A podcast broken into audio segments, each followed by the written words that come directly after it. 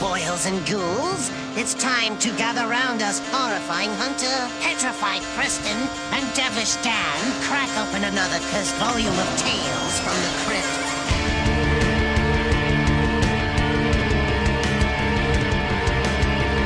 This is Horrors from the Vault.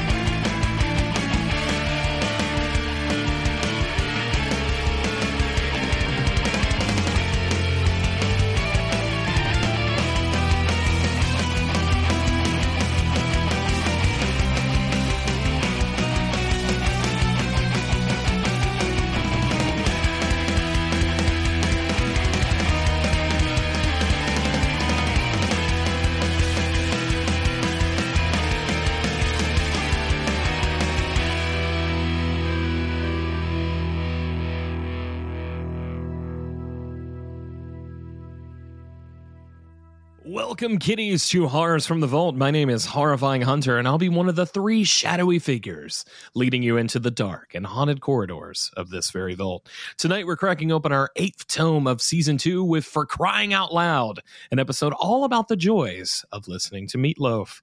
But before we can venture fully into the vault, let me introduce you to my co hosts. Joining me, like always, is the man with a plan, someone who's always got something to say. Of course, I'm talking about Petrified Preston. What's going on, Preston? How are you, man? I, I certainly do always have something to say. That's that is safe to say. I'm well, man. I hope you guys are doing good. Excited to be back at it. We got a fun episode to talk about today, and hey, a pretty good comic as well. Yeah, pretty pretty solid stuff all around. First of all, I hope you had a uh, a good Thanksgiving season. Just Oh, about a man. week when this goes up.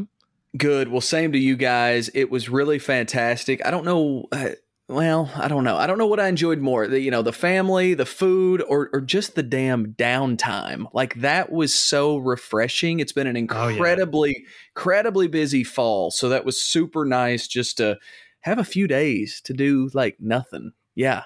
Absolutely. And last time we recorded, uh, uh, Devilish Dan mentioned that he was going to see an early release of a movie for Thanksgiving Yeah. called Mhm. Thanksgiving. Uh, all three of us have seen it, but we'll, we'll talk about that in just a second. But what's going on, Devilish Dan? Hopefully, you had a great Thanksgiving. Yeah, I had four days off, and it was the most stressful four days of my life. Uh, amongst other things, I got to try and teach two 70 year olds how to use a Roku as they're trying to replace their cable that costs $280 a month. Hey, and guess what? That was the most fun part of my four days off. So that tells you how Oh, the rest boy. of it went. It's never too late to learn how to use a Roku or other piece of technology, Dan. Just Especially when neither of you are too good mentally. So it's, it's a hell of a thing. well, there you go. Well, on a positive note, um, like I said, we did all get to go see the Thanksgiving slasher joint, and the only reason I'm bringing that up is because we talked about it not not too long ago. One of the last episodes we recorded, I think it was when we were doing the sacrifice. So uh, we all got a chance to see it, and that's a fun little movie. If you happen to miss it over the holiday season, there's still time. Go check it out. It's still it's still Thanksgiving enough. It will be December, but that's fine. Go check it out. It's fun little time. Yeah, it's a hell of a good time. It's not again as campy as that trailer from Grindhouse. Grindhouse, what am I Canadian? Grindhouse would have implied that it is, but it is still a lot of fun and a real throwback to those '90s slashers we all love. Oh man, it, you know th- that's what the big takeaway is, right? It feels like late '90s, early 2000s. I'm sitting here right beside my collectible poster that I got from the theater. So Mhm. yeah, Dan, what a cool experience for you to kind of get to to see it early, and uh, yeah, what a what a fun movie that was. Yeah, the those crowds at those pre screenings are not always the best, but this one was pretty lively. Still some uh, you know, some people that talked a bit more than they should have and had some commentary, but that's what you get when you get to go see it for free and early. True.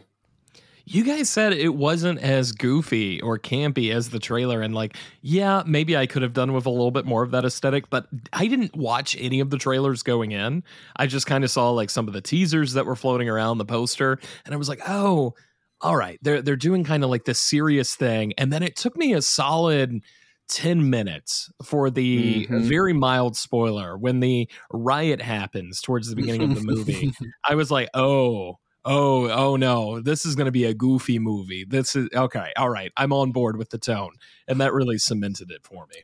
but it never really quite reaches that goofy tone again. Like that's almost as goofy as it gets. Like no one gets stabbed in the vag on a trampoline like in the original trailer. That they, Oh, at least we did get to see the trampoline, right? And Yeah. I will, I will also say, like, I, I just love this so much because it is for me. I mean, and it sounds like possibly for you guys as well. Like, this is going to be a staple in my Thanksgiving season. Like, I will literally watch this probably every single year. Um, and that's awesome. It's like it's like the Thanksgiving equivalent of My Bloody Valentine. To be honest, it really kind of eh, similar vibes, a little goofier, but but yeah, it's it's similar in that vein. or Yeah, just I could even- True, true. I was gonna say, like, you could totally fit it in where if you were one of those folks that watch John Carpenter's Halloween on October 31st, Oh you could transition into your November on November 1st with Thanksgiving and make it happen pretty good. I think. that and planes, trains, and automobiles. What what more do you need? Look, that's Thanksgiving. That's Thanksgiving. That's what it's all about for me. Mm-hmm. aired on May 29th of 1990. We are talking about For Crying Out Loud. Preston, we've got to come visit you over at the House of Horror.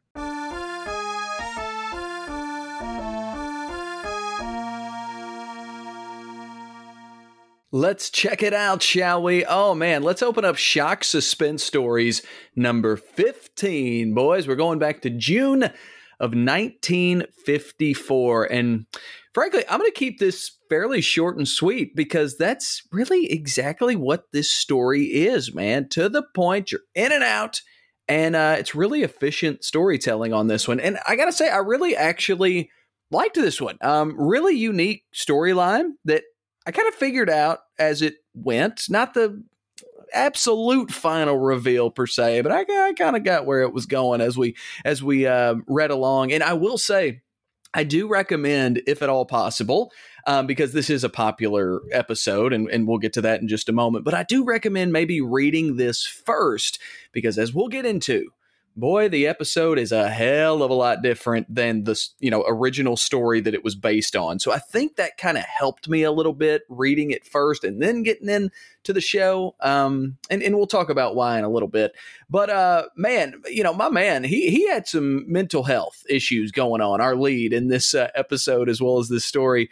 Um, yeah, and legal issues as well, right? I mean, he was all over the place. Pretty dark installment and really right from the get go. I mean, the opening frame of this, you're like, oh, okay, this is what we're doing.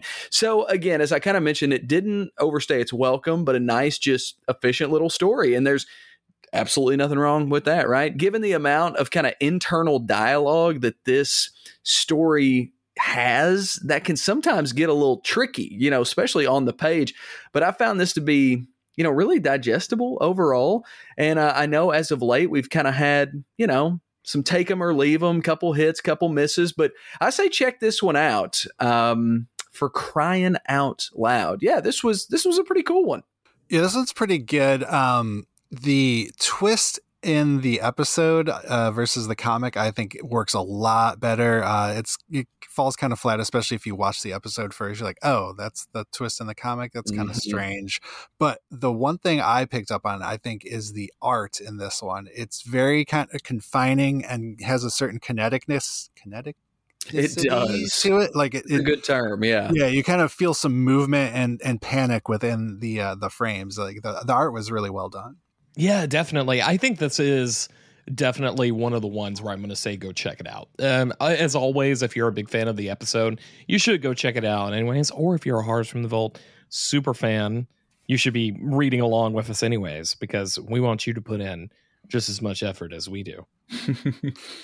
But yeah, no, no, no. I think that this was a nice change of pace because it is nice to actually recommend a story at this point where for the most part yes i'm going to say the episode is a better interpretation of this story. I, I would say it just it's it's much better told within the television format.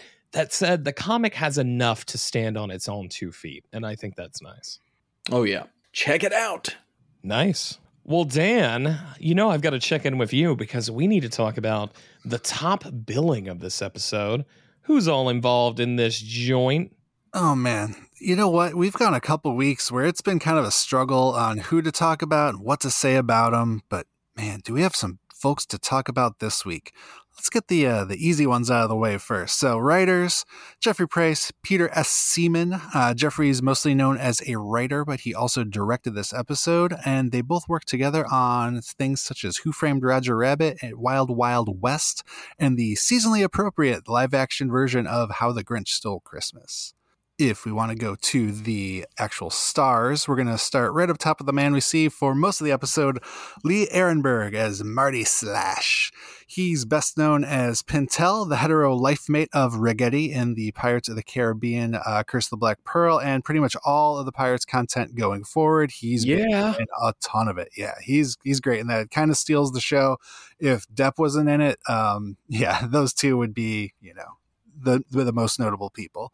Dan, ap- apologies very quickly. When I'm like, he was one of those guys that when I saw him in this episode, I'm like, okay, I know that guy. Like mm. I know that guy, and it it did not click. It did not click, and I had to visit his IMDb page. And as soon as I saw it, I'm like, oh my god, it was such a like a cool kind of realization when I when I saw that because I love him in those movies, and he's obviously really good in this. Preston, you, that actually surprises me because he almost he looks the same. He's he still does. grungy and he has You're like the right. eye bags and everything yes. like that. I mean, the most surprising part is that you know exactly 10 years later i guess you don't you don't look too crazily different within 10 years but he's uh he's he's playing the same sort of scumbag here and minus the long hair and obviously the really greasy olive oil eyes and everything that's going on in the Pirates franchise. He's totally the same guy. It was so the eyes, like kind of the darkness around him, like that. I, I'm like, where the hell do I know this guy from? And yeah, you're you're exactly right.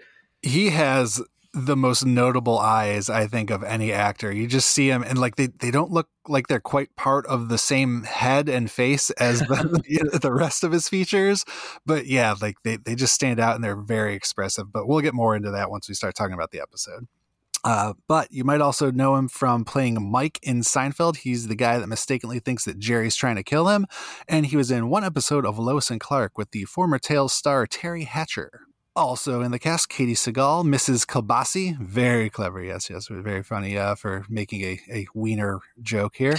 um, you might know her from three very big and long long running TV roles. Uh, Gemma Teller in 92 episodes of Sons of Anarchy, Leela in 134 episodes of Futurama, and of course, the lower class queen of the house, Peg Bundy, in 260 episodes of Married with Children.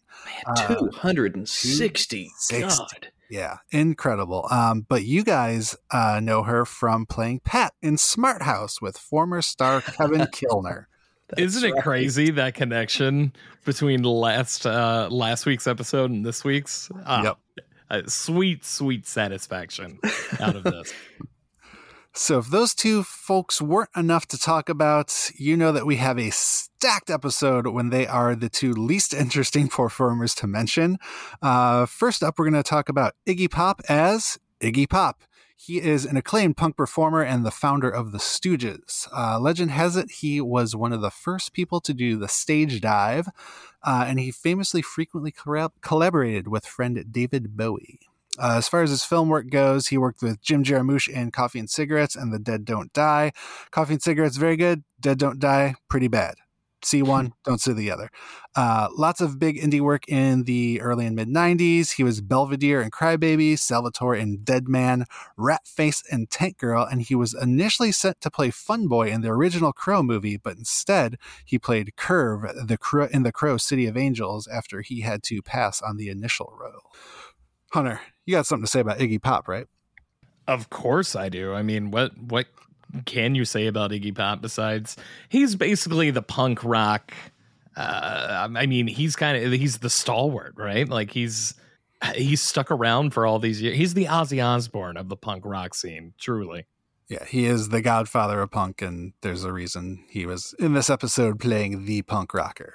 Yeah, for sure. It is a fun mm. catch though, because you're just kind of like, oh, you don't quite expect it to happen because like you could have had any sort of generic hard rock band and it would have been fine, but it adds just a little bit of this authenticity to the episode where you're like, this is cool. I'm glad they went above and beyond. And I don't know if that's like due to the Sam Kinison connection, uh, who we'll talk about in just a second. But yeah, he was involved in like the LA rock scene, and I'm just wondering if like th- there's a lot of things about this episode I want to talk about. If it's its appreciation of rock and roll history that I think it gets like all of it lines up historically, which I thought was very interesting. Anyways, I'm rambling now. We'll talk about all that. But Iggy Pop, uh, go. He's got more than the passenger. Go, go listen to something else. Yeah, Iggy fucking Pop. Also, Sam fucking Kinison. Can we talk about Sam Kinison as Marty's conscience? He is a legendary comedian and larger than life, just general personality. Died way too soon. Uh, he was unfortunately killed at the age of 38 by a drunk driver, which is ironic since he was a well known abuser of alcohol and other mind altering substances, but by all reports was stone sober the night of the accident. Uh, interestingly enough, he was also a former Pentecostal preacher that later worked uh, a lot of anti religious themes into his comedy. Uh, as far as film work go, goes, uh, he played Professor Terguson in Back to School. He also played an angel in two episodes of Married with Children with, uh, guess who? Katey Sagal, who we already talked about. You know what? His stuff's really good. It's also really dark and very in your face, so it may not be for everyone. But um, yeah, you should probably go check out some Sam Kinison joints on Spotify or YouTube or whatever you got. Man, and you should you should go watch his moments um, as a recovering uh, soldier from Vietnam and uh, Rodney Dangerfield's Back to School. It's one of the truly great, iconic comedy bits of our time. It, yeah. And I just love like how much fun he has uh, with this with this role, with just this voice role, and and obviously we'll we'll highlight him when we get to the episode. But yeah, you can tell he is having a good time. That's for sure. He was also uh, legendarily very good friends with Howard Stern. I know I've mentioned Howard Stern a bunch so far, but um, yeah, he's he was on a, a, lot of episodes uh, with him. So I'm sure some of that stuff's on YouTube. Um, good good appearances. That's mm-hmm. my that's my list. Unless you got anybody. Uh, no, let's just talk about Sam Kinison's fat hog for a couple minutes. uh, Show me that hog, boy. I want to see that fat hog. Before we can dive into the episode, we've got to talk about that Crypt Keeper segment. And we talked a little bit about glam metal earlier. And here he is, the man of the hour, Crypt Keeper, in this Vince Neil, David Lee Roth blonde get up. He's playing this funky little guitar, which is like a Les Paul, but it's got a Kramer ESP banana peel headstock. It's silly it's goofy. He makes a joke about fingering, holding actual fingers, which he throws to rats. It's a good little bit. I don't like that wig on him. I don't like how it looks. It looks wrong. Oh, dude, I, I think the Crypt Keeper's trying to like steal the damn show with this one. I friggin' loved this one. it's so fun. Like anything, I'm going to be honest. I am a sucker for rock and roll excess and even just rock and roll in general as the aesthetic of things. So this episode was always one that I went back to a lot uh, whenever I wanted to watch Tales from the Crypt, and we'll see if that influences my rating a little bit later, viewing it underneath the uh, the critical lens of horrors from the vault. But all that to say. I am down for for rock and roll crypt keeper. He's goofy and look, I hear what you're saying about the wig, but that's the whole point, man. He's supposed to be weird. Yeah, I he guess looks I like don't Iggy know. Pop. He, he does look like right. he looks like a, a pretty lady version of Iggy Pop that has died. that's right.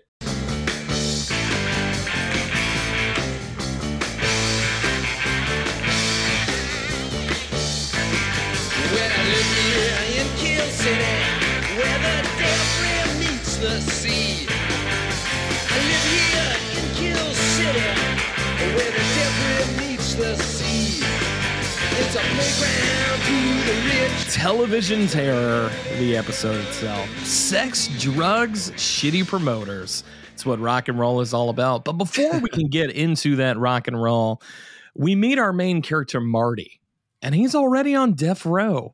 And in true Tales from the Crypt fashion, there's a little bit of a twist. He is absolutely ecstatic to get fried. It's a complete departure from the man who was deaf, which was the first episode of the series. He's running down, he's getting himself strapped in, and after Marty becomes that hot new attraction, we zoom in on his ear and we pop this story into rewind. It's two years prior, and Marty is at the ear doctor getting himself checked out. The doctor believes that due to being in the rock business, Marty's got some sort of tinnitus. But Mart, he's like, no, man, I am hearing some sort of muffled voice. Something is going on here. Huh. I wonder if that's going to get brought up in hmm. some sort of meaningful, significant way a little bit later on. But anyways, he spends 200 bucks, gets a little bit of salve and some earplugs, and he's sent on his way. Hunter, I, I'm so sorry to interrupt here, but I just have to say, like, man, even though this guy's like kind of a dick, I totally feel his pain with this whole experience because I had a similar one last year um, yeah. where so I was not hearing things, but I had like literal ear pain and knock on wood it has since just kind of went away but i mean this went on for months and i finally get an appointment i go in do all these damn you know expensive tests all this shit just to have the doctor come in and be like well um, we don't really know what it is, but just keep an eye on it. And and I totally felt his pain when he's like, all this shit for two hundred dollars. you know what the hell? I mean, that was the epitome of my visit to the ear doctor. So you know what? I I, I understand. There's nothing worse than the doctor going, "Well, just keep an eye on it." And I'm like, "Well, that's what I was doing, and it didn't get better. That's why I came here." But yeah, copay here we come yeah the thing i like about this in particular is this is uh, and this is one of the big departures from the comic is this is showing that he has a conscious bugging him before anything has really happened in the comic it just kind of starts once you know yeah. the, once the inciting incident happens but this is showing that oh he's got some guilt already building because he knows what he's going to do. yeah, do that's a good point yeah, very good point. I didn't even think about that. And I did do the math for you fine folks at home. In 1990, presuming this is a contemporary tale that's being told here, um, 200 bucks, that has the same buying power as $483 today. Ooh. So, my man, you know, Marty, he's he's a scumbag as are most Tales from the Crypt characters, but I, I didn't want to spend four hundred eighty three dollars for some Q tip, some some ointment, and some earplugs. What the fuck? That Q tip's going to come back to bite him too. oh. Iggy Pop, he's kicking ass in the way he knows how. Fucking trees and fucking air, dude. um, Marty takes the stage and he lets the audience know that their support means the world to him and to the Amazon native that he brings out on stage God. to accept that big ass check for one million dollars. That boy's name is Chief Kabubi, by the way. oh, oh.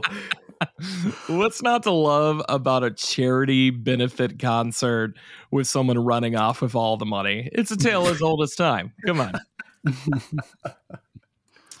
Marty, he goes off stage. He pays off his fake Amazon chief. I love the little exchange between him where it's just, you know, this New York, New Jersey actor yeah. that is dressed up as what Chief K- Kabubi. Was that it, Dan? Chief, chief Kabubi. Yes. he's just telling movies, guys. He's just he's just like get get out of here. Go. Just come on. Come on. Yeah. Trying to trying to kick him out. Finally, that that sweet sweet voice finally comes through and by sweet i actually mean the word shrill because it's sam kinison doing his don't touch that money and we find out that this is uh, his his own personal Pinocchio. Let your conscience be your guide.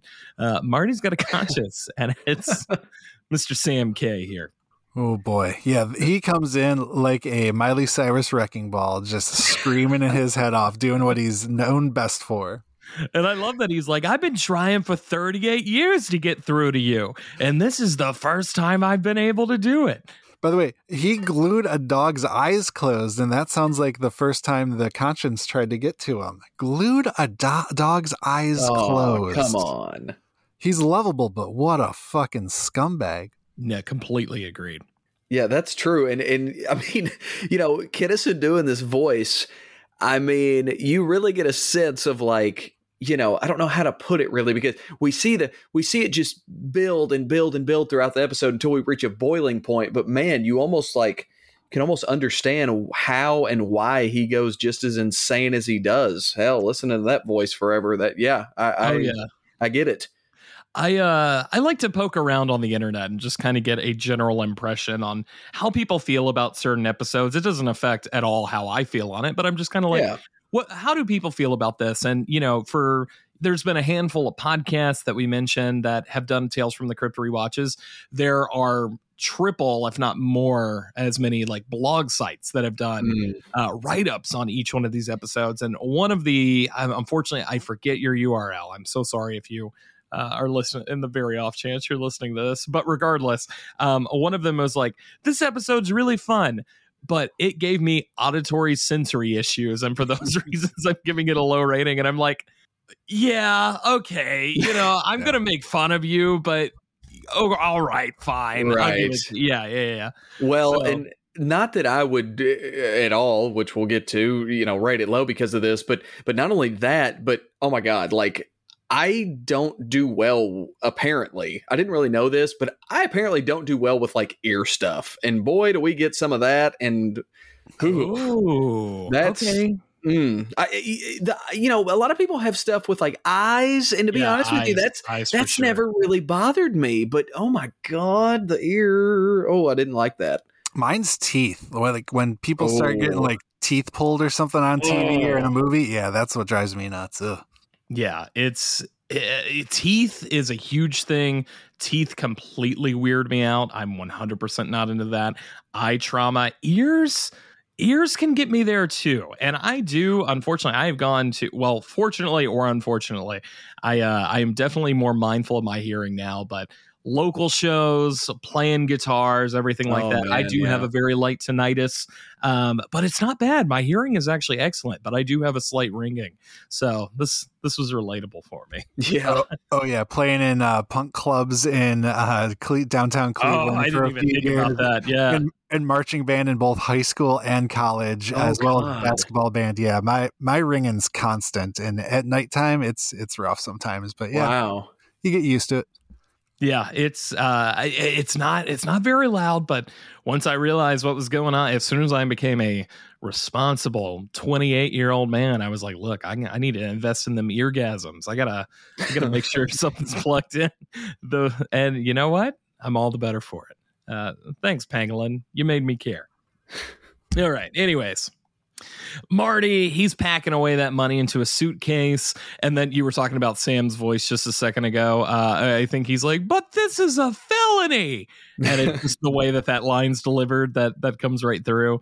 And Marty, he's not he's not worried about it. He's got a little bit of a uh, maybe I shouldn't do that. There's little moments where you think he's going to maybe do something good, but he's too far gone at this point. 38 years, his lifestyle's set. It's been a miserable life, and he's going to get his.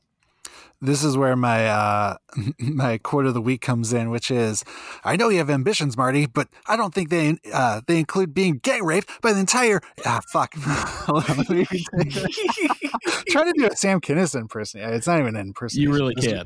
reading it at a certain pace. I know you have ambitions, Marty, but I don't think they include being gang raped by the entire Aryan Nation's weightlifting club. Ow! Oh, Ow! Oh! Not too bad. It is what it is. Oh, so good. While all this is happening, a cop shows up looking for our man Marty, and there's right after that a knock on the. I mean, I'm sure you never heard a knock like that, but I, that's the knock you're getting outside That's the a Club. you know what they call me, Chipmunk Hunter. Um, but you know what? It's not that cop.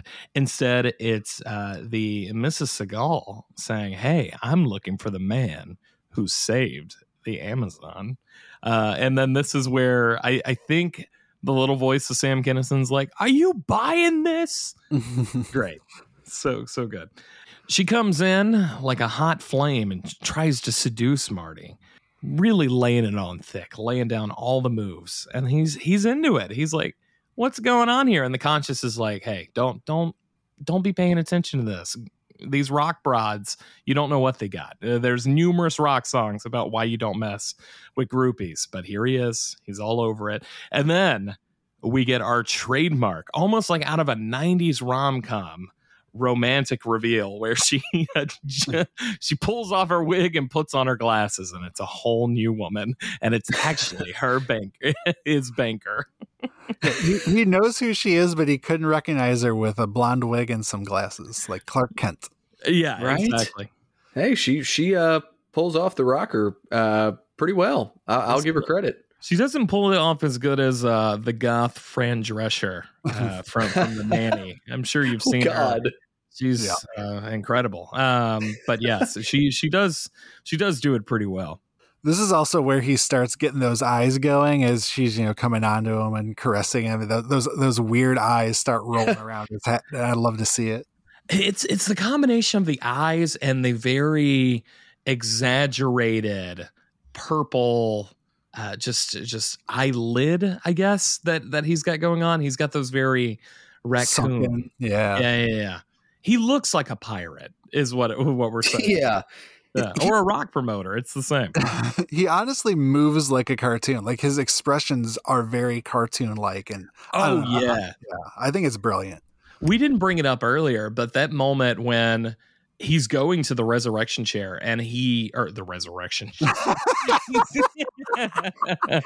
he's going i'm thinking about jesus again when he's running to the electric chair and his like face pops out like porky pig or daffy duck out from behind those cops because he's so excited to finally oh, yeah. to get this voice out of his head um, like, he's, he's very go. animated yeah yeah I, it's so good I love the term resurrection chair, by the way. That's hilarious. You're getting resurrected to go see our Lord and Savior.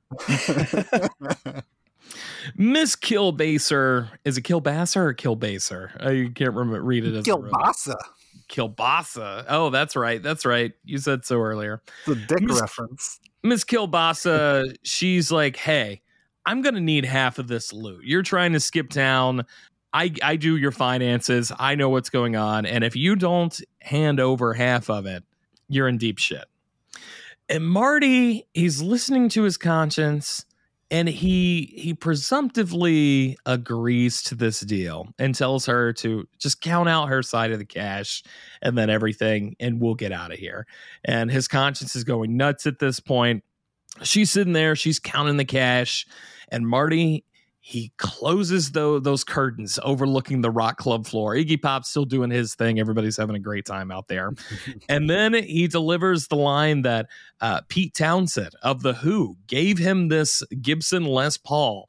And uh, in the Pete Townshend style manner, smashes her over the head with it.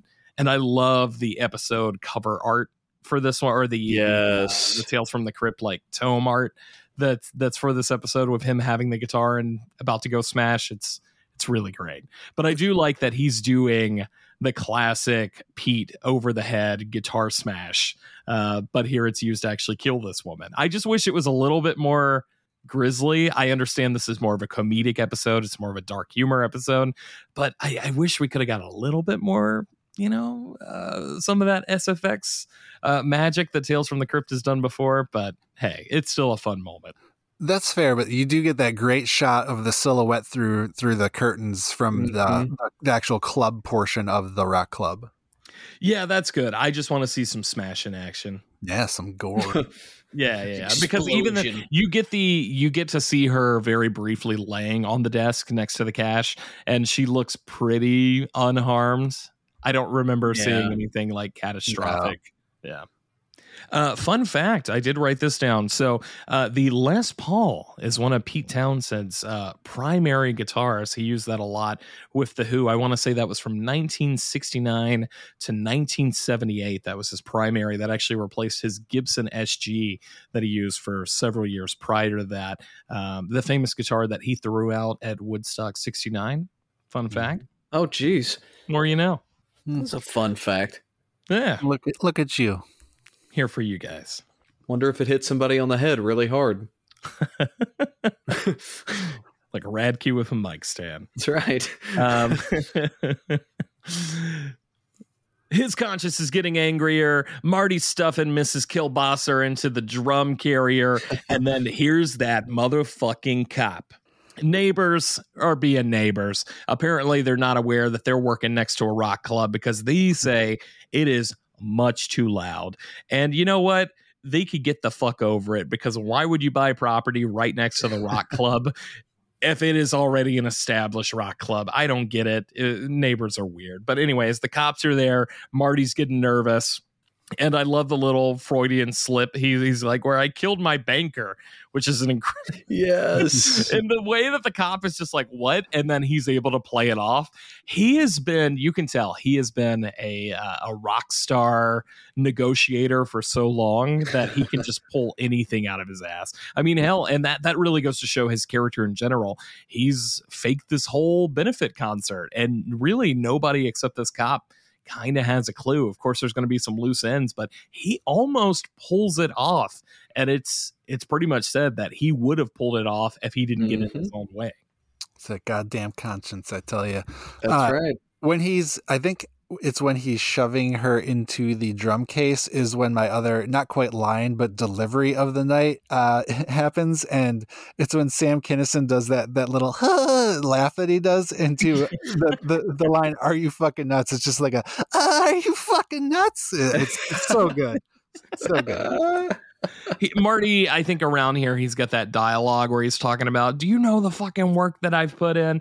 They say no red M and M's, and he like lists off like all of these like rock star diva traits that have happened over, the, you know, the famous club stories and everything like that. It's it's a fun little moment, and that's kind of what I said earlier, where this episode has a lot of appreciation for the rock and roll culture and its history, and I just I always appreciate that. I am a sucker for anything involving music, um, especially of this era. So, uh, you know, anything that that can tie those two passions of mine together gets a little bit of a boost up here. You know, I feel like this is probably a good time also to note, you know, we talked about the story earlier and I mentioned how different it was from this episode, even though, kind of like you said, Hunter, I do agree that the episode itself kind of tells the story a little bit better. Um, as you could probably you know ascertain because it takes this was in the 50s when the comic was written it has absolutely nothing to do with music a promoter obviously rock and roll um, but i just think that's funny how they completely took what was on the page and kind of shaped it into this because it could not be more of a different situation yeah the comics literally just uh, like a a, a, sh- a scumbag uh like a what am like a business like a- guy kind of. well even like a con i think he's a con man and sure. you know, the lady knows about him and threatens to yeah because you know out him but he's like a money embezzler yeah. Yeah yeah but that's that's the that's about where the differences stop where hey he's got to kill this lady because she knows too much. Mm-hmm. I think we all agree though that the just the the changing of that aesthetic and putting it underneath this background does elevate the source material though, right? oh absolutely yeah. yeah, yeah for sure Uh, I forgot to mention that it's implied that Marty's conscience pulls out his earplug and hits the police officer with it. oh my god shoots it out. yes yeah he Yeah. turns around like what the hell and he's like so, sorry i was what do you say i was trying to throw it in the trash or something yeah, I mean, what are you supposed to do in that situation? you know, it's just kind of like, oh, all sorry right. officer the con- my conscience threw an earplug at you out of my ear There's the cop. He he does make eye contact with the drum. It's got a it's got a name. The the cop takes a look at that and he heads out. And Marty, this is where he goes nuts. He's like, we need to deal with this conscious situation before I get out of here. And I love the goofiness. You brought up Dan, uh, you brought up the cartoon nature, and this is where he goes full slapstick, full Mm-hmm. Daffy Duck, trying Oh, to yeah. get that conscience quieted. Um, he he starts putting that that solve in his ear. Um, he's breaking those gigantic Q-tips in his ear, and then he looks over and makes eye contact with a pencil.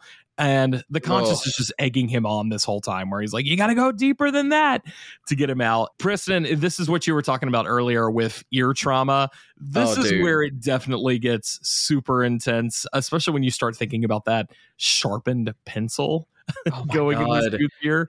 and just the excessive spinning of the q-tips that seem to be like 10 inches long you know it's just like oh my god him shooting the the the the, the liquid whatever it is into his ear and oh my gosh and then of course yes when he goes for the pencil it's like no my god no I love when he pours the liquid into his ear. Kinison's like, "Oh, that's ninety eight percent alcohol, and it gets him drunk." That's he's like hilarious. let's party yeah Uh, it is so much fun. This is also where the physical acting of him takes it up to an even higher notch because from here on out, he is sweating. He is clammy Yeah. looking. He has veins popping out of his head, which you can't fake. Like that's he's he's forcing himself, you know, to actually have an aneurysm just trying to get this episode on, you know, in the can and, and do a good job. Yeah, He the darkness fantastic. around his eyes uh, like also so emphasized Yeah, I hundred percent buy that. You know, this guy's actually going through some trauma right now. um marty after who knows how long is like you know what? I can't do this anymore. We got to get out of here. I've got a plane to catch. You got to hustle. You got to bustle. You got to get out of here. Marty he starts moshing his way through the crowd. He's into it. He's shoving his way through. He's not really into it. He's having a fucking mental breakdown like dan just said. But this is where his conscience comes in and really plants that final little seed of hey man I think everybody else can hear me too now. they can they can hear this voice as well. And that same cop, he's hanging around and everybody is staring at Marty and Marty's freaking out. He's like, "Oh my god, they actually can hear this voice. What is going on?" And I love when he shoves uh, well, actually, he he ramps up the volume even further to the cops' dismay. So you know the club is just absolutely banging at this point. The concert goers are absolutely loving it. See how you guys will be feeling, and that's why this episode is sponsored by Eargasm earplugs. Just kidding, uh, but they are great. Save your hearing. Anyways, Marty shoves his head inside one of the concert venue's speakers to and like a final last ditch effort to get this voice to calm down. And Sam, his conscience just keeps getting louder and louder and louder. Finally, he reaches his breaking point, and the cops they're like, "Hey, we're gonna pull the noise." And then Marty finally snaps and goes, "I killed my banker." Finally, letting it loose. oops By the way, Iggy Iggy Pop and his band are playing the same song that they started playing before any of this happened. So they've been playing this for mm, approximately 20 minutes, which is I think the longest punk song ever created. It's uh look, he's a genre bending artist. He's always pushed himself to extremes, his body to extremes. So um I have no doubt that they worked hard on this 20 minute magnum opus. Like Rush, Rush tried to do that. Nobody likes 2112. Uh but this Iggy Pop unnamed ballad, everybody loves it. It's a jam. Uh Marty's conscience finally having broke through. He says, "Hey, doesn't it feel good to get off your chest?" And then he's also like, hey, they couldn't hear me at all. It was actually this gnarly, broken, bloody ass Q tip that was in your ear, disturbing the peace and causing everyone to think you're a fucking freak. Which is Final- oh, weird. going ahead, dude. I was gonna say it's it's weird, but a better twist than the comic, which was that he, she had some scrapes on his face from the Yeah. woman. Yeah, that's right Yeah. Kind of boring. I mean, like the Q tip ending makes way more sense for this type of episode, obviously. Um, but yeah, it, is there a different way they could have done this? Sure. I don't really know what it is. This is a fun way to get a one final little punchline in while also, I guess, kind of tying it all together. You know what I'm saying? Yeah, and I Yeah. also I, I enjoyed the the clever ways they had to you know distract people from realizing the fact that they were only only shooting him from one side of his head the whole time because I didn't realize that the first time and it's kind of fun to watch on you know subsequent views like oh I mm-hmm. see what they did yeah they're only shooting him from the one side because it would ruin the twist if they showed him from the other You're totally right. And I think a lazier production would have done exactly that. We they would have just shot him head on, running around the whole time, and then at the very end, Yeah. If they would have inserted in his ear. I'm I'm glad Yeah. that they they had that attention to detail to pull that off there. Yeah, that's true. All right. Well, we're skipping ahead two years. We're back where we started because Marty, uh, deaf as a horsefly. Is that a saying? It is now. Uh, Marty, he he can't fucking hear shit, uh, but he is so ready because he has been tormented for the last two years by his conscience, who has not let go. Yeah. and it's the only voice he can hear uh, inside of his head, and that is why he so gleefully approaches the resurrection chair. Right, Dan?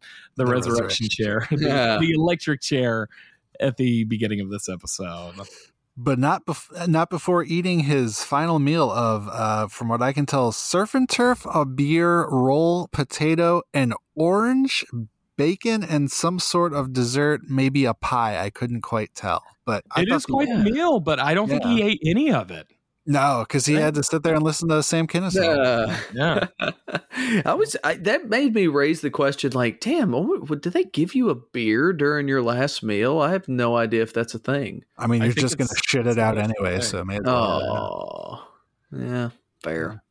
Who needs would- lobster when you can finally get this annoying ass voice out of your head after two years of being pestered by it? So, 40, if he hit 40 and then he's like, Look, I would rather be electrocuted to death than Yeah. live with myself anymore. Kill know what? me.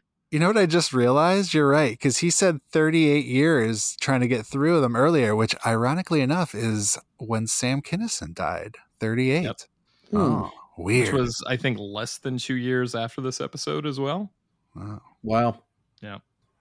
But yep, we have our closing Crypt Keeper moment. He makes a terrible joke about being a headbanger where he slams a guitar, that that weird guitar, that 80s banana peel headstock Gibson um, on top of a skull. And he's still being just as weird as ever. Uh, in in Dan's favorite ensemble, that little blonde wig. One final good look at him, full body too, Dan.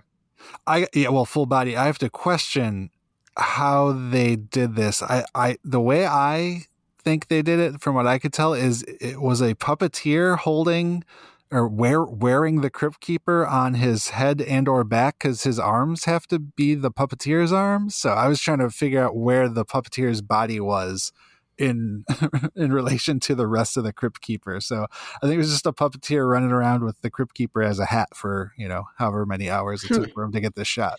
Well, he is a he is a dirty little Yoda man, so I can't imagine. You know, he's hefty, but he's not too much. You could probably wear him as a hat.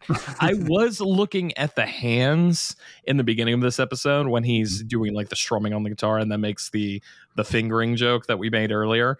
Um, it almost looks like somebody is wearing Crypt Keeper gloves because Mhm. they seem kind of large. I don't know if they're proportionate. Um, you can tell this is the the stuff we don't research when we're doing horrors from the vault. I prefer to view the Crypt Keeper like any sort of Muppet or Henson creation. Yeah. Uh, they just are. I don't put too much thought into the how, even if I know deep down, just like those other critters, uh, it's actually a very impressive piece of, of uh, really just movie magic to make the whole thing run together. That's what I was thinking, man. That's just it's just magic how they make it all work. So, oh yeah, let's just uh take it for what it is. That's cool. I prefer thinking about crypt keeper hat. well, Dan, put on your Crypt Keeper hat because it's time to pay our last respects. Why don't you go ahead and hit us with your final thoughts and your severed thumb ranking for for crying out loud? the, this one, I'm I'm so tempted to give it a full five, but I, I don't know if I can because, like you said earlier, there isn't much in the way of special effects besides the Crypt Keeper. It would have been a five had we seen like a little bit of gore, anything like that. But the performances, the chemistry that the two leads have with each other, even though Sam Kinison probably wasn't even on the set, he probably did ADR afterwards. Um, uh, just fantastic between the two. Comedy gold, uh, and potentially, uh, I'm going to say a nomination for our uh, best performance of the season when we do our wrap up. Uh, and it might be between the two leads. Who knows? But uh, I'm going to give it four and a half severed thumbs up. Can't quite give it the full five Magilla. Wow. All right. Well, Dan, I got good news for you because I am also joining you right at 4.5. I think there's just a little something that could have elevated it a little bit further. I don't think this episode is on the same level as far as cutting cards, which Preston I know is another huge favorite of yours. Oh man, um, yeah it's it's just not quite on that same level and it's not like uh, one of my favorite episodes from episode or excuse me from season one. So 4.5 is still very high though because once again i'm a sucker for the rock and roll element of it. I think that's incredibly fun and i think it does a lot of things where it earns its setting and it uses it in a fun and creative way. I think that the performances are wonderful.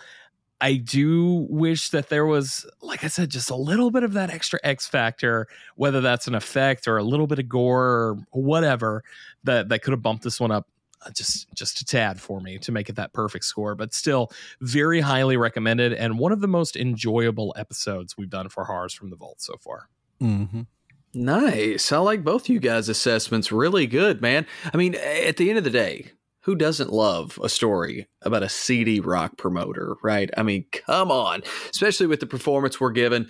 You know, we talked about how on screen it really elevated what was already a pretty cool, unique story um, on the page. I'm going to go slightly, ever so slightly below you guys on this one. I'm going to go a solid, well, better than solid, four severed thumbs out of five. This was a really good episode, and um, it's going to kind of I think set in motion a string of a couple really good episodes. So yeah, excited excited for what's to come as well. But this was this was great fun.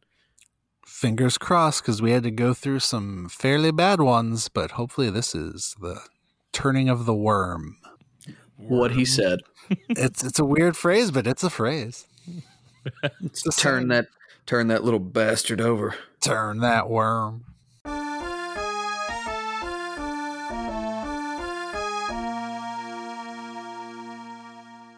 All right, folks, we do want to thank you for joining us here at Horrors from the Vault. If this was your first episode, boy, we got some other good ones. You should go check those out too. Uh, th- this is this is a fun one, but you know what? There's even more funner ones. Go check them out. I promise you'll love it. Anyways, Devilish Dan, thanks for mm. being here tonight, my friend.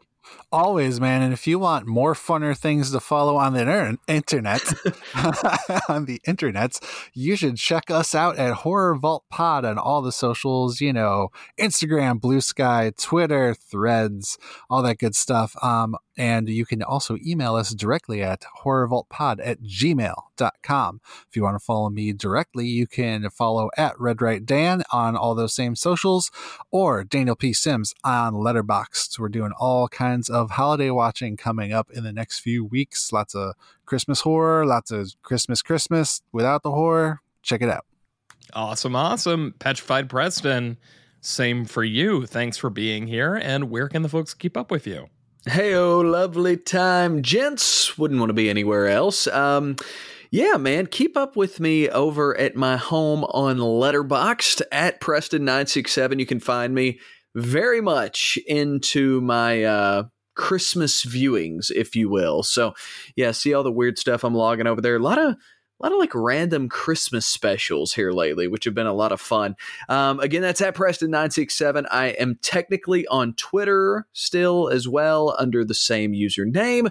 You can find me on Facebook under Preston Green. I'm kind of all over the place. Awesome, awesome. And if you want to keep up with me, the best place to do so is on Letterboxd. You can find me at discount Vincent Price there, and you can also find me at the same handle on Instagram. More importantly, uh, once again, go check out the Horrors from the Vault social media channels. Dan just plugged all those, so throw it in reverse if you got to go hit it from the back if you got to go back and get that information. Um, you can also hear me on Grim Grinning Host. We're coming back to do our year end wrap up episodes. Uh, me and the boys here, we are going to do our physical media episode. However, with the holidays fast approaching and just sadly running out of time. We will be doing that towards January, where we're going to recap some of our favorite releases of the year, which will also kind of tie in because our favorite releases aren't necessarily our favorite movies of the current year, but it still could be full of stuff that we watch for the first time, or heck, it could be new releases. You'll hear more about that later on. But, anyways, Grim Grinning House for all things theme park and pop culture. Finally, Catacombs from Halloween Horror Nights. Go check that out. We'll be doing our HHN 32 finale review. That'll be uh, in time for Christmas. Uh, and then I did almost forget Disorder Every Disney Film. We just covered The Nightmare Before Christmas because, hey, it, you know, it was October and now it's November and it's almost December. So go check it out. Nightmare Before Christmas. You've seen it, probably. If you haven't, what the fuck? Anyways, Thank you so much for listening to Horrors from the Vault. I've been Horrifying Hunter, and for Petrified Preston, Devilish Dan, The Crypt Keeper, um, uh, Goth Fran Drescher, uh, Weird Baggy Eye Man. Uh, this has been Horrors from the Vault. Slap that bitch.